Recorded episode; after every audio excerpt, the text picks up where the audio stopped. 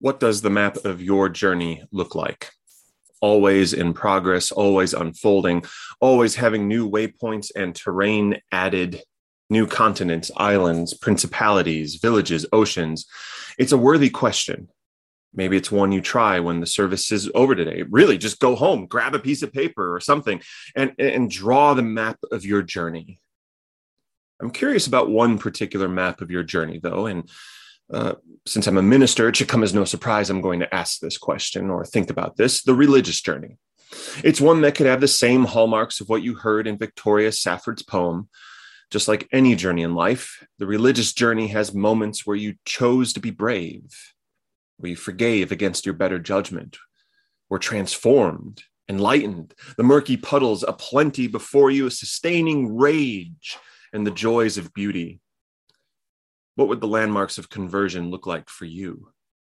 Maybe the traditional sense of conversion, but also the moments where life unfolded in remarkable ways, or something synthesized for you unexpectedly. Would there be several symbols on this map of your journey? Not really countries, but as close as you could get. I imagine in this congregation, as in many congregations across our country this morning, there'd be crosses aplenty, their various designs, Orthodox crosses, Roman Catholic, Protestant, various denominational symbols with their own unique take on this symbol that is so familiar in our culture.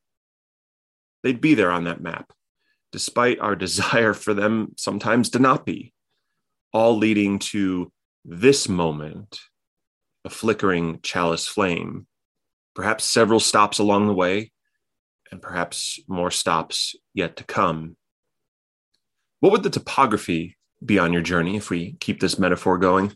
Mammoth mountain ranges, deep and wide canyons, hollers that mean home and hearth, flat plains, coursing rivers, waterfalls appearing out of nowhere, like in most adventure movies like Indiana Jones, vast oceans, seas aplenty. Are there points on this metaphorical map you might want to alter a bit? Just a bit. Change the story, not really lie, but perhaps leave some details left unsaid. What's on there that you would want to be rid of forever, even if you can't? I think this would be a wonderful religious exploration activity for every single one of us. Draw a map of your spiritual journey. Let's see those mountains and badlands. These are questions and ideas I feel Unitarian Universalists are especially well suited to answer we don't perhaps draw out our journeys every time we gather but but these questions this idea this this thought these ponderings these encouragements to continue the journey and take note are hardwired into our religious tradition our six sources lift up a variety of religious experiences, from Jewish and Christian teachings to whom we owe our heritage, to that of the several other world religious traditions, to nature inspired traditions, science and humanism, atheism, agnosticism, academia, even, to simply being human and wondering. And let us not forget that right now, as we are gathered here in a Unitarian Universalist congregation, that this tradition of ours is a source of inspiration too.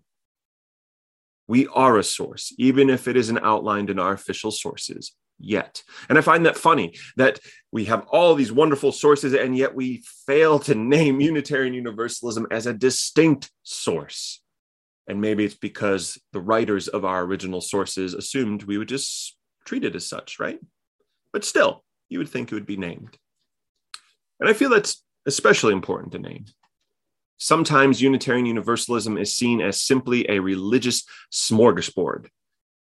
But no, we are a unique tradition with unique customs and a peculiar way of approaching religion. And yes, we readily cross over any threshold of revelation with curiosity. Even in naming it that way, Unitarian Universalism can often sound like a tradition that cherry picks only what it likes for being spiritual and religious. Is that true? Are we cherry pickers? Do we have something in common with fundamentalist traditions that cherry pick from their holy books? I wonder. I remember uh, there's a memory from my early days of seminary where a professor asked us to describe our theology as we introduced ourselves. It was it was probably my first year of seminary, and my answer was so boring. I had only one word in reply Unitarian, period. Why was it boring? You might wonder. Because up until me, there were students listing off hodgepodge, mile long lists of mind boggling theologies thrown together. One I remember went something like this. The student said, I'm a cosmic Neoplatonist, New Age panentheist, process oriented, universal Catholic naturalist. Take a deep breath. Now, I wish I could have been that spicy, but no, I like my religion simple, not simple minded, just accessible and available. If you have a list that long, I'm not shaming you, and you'll see why later. And if you're someone with a one or two words to offer up like me, that's perfectly fine too. And if you have absolutely no idea what words to offer up, that's good. That's good too. I don't want to belabor the cherry picking point too much because I feel Unitarian Universalism is entering a phase where it is stewarding the traditions it draws from with deep respect. At least I hope so. No longer will you find swaths of non Indigenous members co opting sacred tribal traditions. And I'm pretty sure our many mindfulness enthusiasts and Buddhists engage it with curiosity and intention. I think that last bit is what makes the difference here curiosity and intention. And in the case of deeply rooted cultural practices, I would add permission too. So, are we cherry pickers? I, I hope not. Our bedrock is Unitarian Universalism, and we are invited to be inspired by the breadth of human religious experience. If we choose to adopt practices, we should do so with curiosity, intention, and permission. That's something our sources leaves out. Again, I, maybe the writers assumed we would just do this. They offer a spread of choices, but leave out that necessary curiosity, intention, and permission. And I believe with those three, we can be true stewards of this unique path we are on. While that is an important digression, talking about this curiosity, intention, and permission, let's get back to the maps of the journey. What does my map look like? You might be wondering. I'm asking you to think about yours. Some of you know and have heard bits and pieces of mine. It's quite a full map. Religion is one of my great loves in life, and it has been for a long time. So, naturally, the journey has plenty of visits along the way, plenty of hills climbed, mountains ascended, and even with great trepidation, oceans explored. But always, always, I return to a few important destinations on that map. The journey circles around time and time again. Now, some of you might expect, you've heard me talk about this often, that the Bhagavad Gita or Vedanta would be on that list, but no, they're not. They're more like friends for the journey, companions that show up unexpectedly, welcoming hosts that invited me into the journey in the first place, who invited you onto your journey in the first place. But no, there's four things I return to again and again. Four intersecting landmasses that meet at a particular point. Call it home, call it rest, renewal, the great wellspring of inspiration, and they are Christianity, religious naturalism, Buddhism, Unitarian Universalism.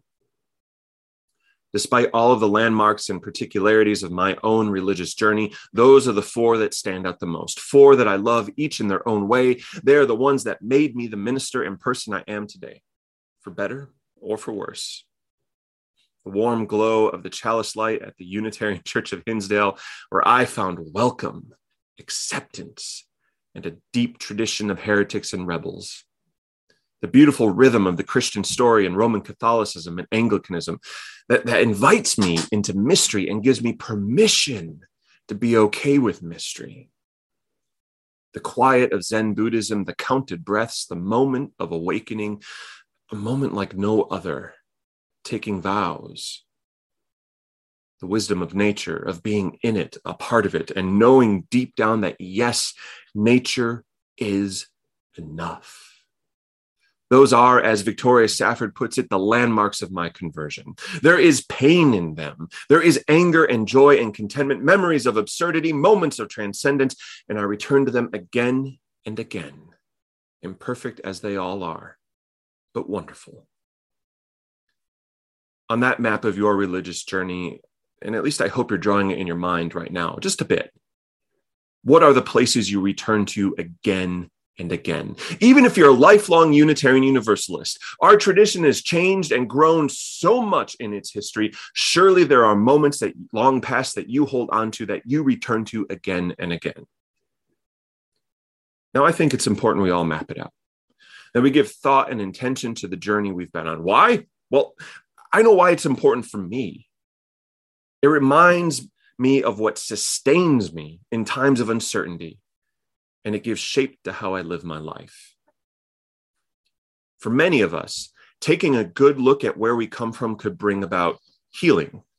It could remind us the traditions we come from were not 100% terrible. That perhaps we are informed by things we didn't even expect. Or maybe it'll remind us that we are right now, right now, on the path that we need to be in that at this point in our lives. I think if I were to go back to that seminary class, I'd still answer with one word Unitarian, period. But I'd be tempted to say I was a Zen Roman naturalist Anglican Unitarian Universalist, and to say it with pride and to mean it. And I'm sure it'd sound a bit odd, right? But I could say all of them with deep respect and intentionality because they are all integral to who I am. Theologian Paul Knitter, in his book, Without Buddha, I Could Not Be a Christian, talks about much of this. He outlines how his deep Buddhist practice that culminated in him eventually taking Buddhist vows makes him a better Christian. He describes how Buddhist concepts enrich his Christian beliefs. And he does it all with those three attributes we, we talked about curiosity, intention, and permission. And he also names the elephant in the room. He, this is how he phrased it. He asks, Am I being religiously promiscuous? Or is it true religious hybridity? In other words, can you be both Buddhist and Christian at the same time? Or are you co opting one or the other? Now, of course, Knitter says you can be both. That's the point of his book. He pretty much says that he knows his defensiveness isn't fully satisfying, but that is not the point for him. It's not about defending, it's about the journey. For Knitter, he talks about the Christian concept of, and many of you probably heard this growing up here in Kentucky, or if you've grown up in a Christian tradition, the concept of being in Christ. For him, it deepens his understanding, that concept of being in Christ, of Buddha nature. Imagine that. What does that look like, right? He goes back and forth like this between Christian and Buddhist concepts and how they enrich one another. And he proudly declares himself a Buddhist Christian, Buddhist being the adjective. Now, this brings us back to our own journeys. I know at least one of you here who might say you're a Roman Catholic Unitarian Universalist. We have several Buddhist Unitarian Universalists, several pagan Unitarian Universalists, atheist Unitarian Universalists, and so on and so on. Can you be both? Can you be multitudes? Yes. But have you dug into what it means for you and what it means for your life journey? Digging deep into the meaning is what it's all about. Now, I can confidently say, without Jesus of Nazareth, I couldn't be a Unitarian Universalist. Imagine that. Without Buddha, I could not be a religious naturalist. I look at the traditions that inform me the most and have dug deep into their meaning for my life. And what emerges is a mutuality, an interconnectedness that enriches my religious journey in indescribable ways. For our atheists in the room, how does your atheism inform your Unitarian Universalism? Or if you came from a Christian background, how does it inform your agnosticism? And so on and so on, right? The bigger point Knitter makes in his book is that religious hybridity is nothing new. Just look at the Abrahamic faiths and how they continually inform and build upon one another. And more importantly, every religious tradition, past, present, and emerging, asks important questions of us. This isn't about proving whether or not this or that miracle happened in this religious tradition. Absolutely not. It's about the way of life each religion offers. As always, I'm not talking about dangerous cults or fundamentalism. Instead, I'm talking about how Christianity invites me to ponder loving my neighbor, even the neighbor I don't want to love. Islam opens doorways to surrender, which is so difficult, probably because I and many of us grew up in America. We don't surrender. Judaism asks me to consider grand narratives reaching past, reaching deep into the past. The Dharmic religions say, pay attention. Neo pagans display the power of ritual in our daily lives. And you can see how this is unfolding. Unitarian Universalism is unique in that it is both a distinct tradition, but it also equips us to draw those maps of the, our journey, to engage the journey as one of wonder and awe. And at the end of the day, we can return here to this place, this congregation, to enrich each other with our lived experiences. The applications of this to our lives goes beyond the religious. It opens up pathways for us to live in tension, to not bottle up our identities in perfect little categories. And the healing I mentioned can in part become possible. Maybe just a bit. Now, there's a critique of Unitarian Universalists that two critiques that I find troubling. First, we are the religion of no, right? Hi, I'm a Unitarian Universalist. I think you should come to church with me. We don't believe in any of that, right? That's enticing, right? And second, we are the walking wounded. There are grains of truth to each as a proudly heretical tradition, we do reject any idolatry or fundamentalism of the heart and mind. And many of us also come from a harmful religious past. But it is not enough to be okay with just saying no to everything and not facilitating healing in our lives. Mapping our lives, our journeys, recognizing that it's all in process, always, that it's never complete, is one small way just a small way that we can say yes to what is good and right in our past. And one small way we can recognize we've come a long way from a harmful past. Look at you. You're, you're here right now. Look how far we've all come. Healing is possible. That's my hope here. These landmarks of conversion, of our journey, can lead to life giving journeys here in this congregation abundantly with wonder, with curiosity, and with intention. May it be so. Blessed be. Amen.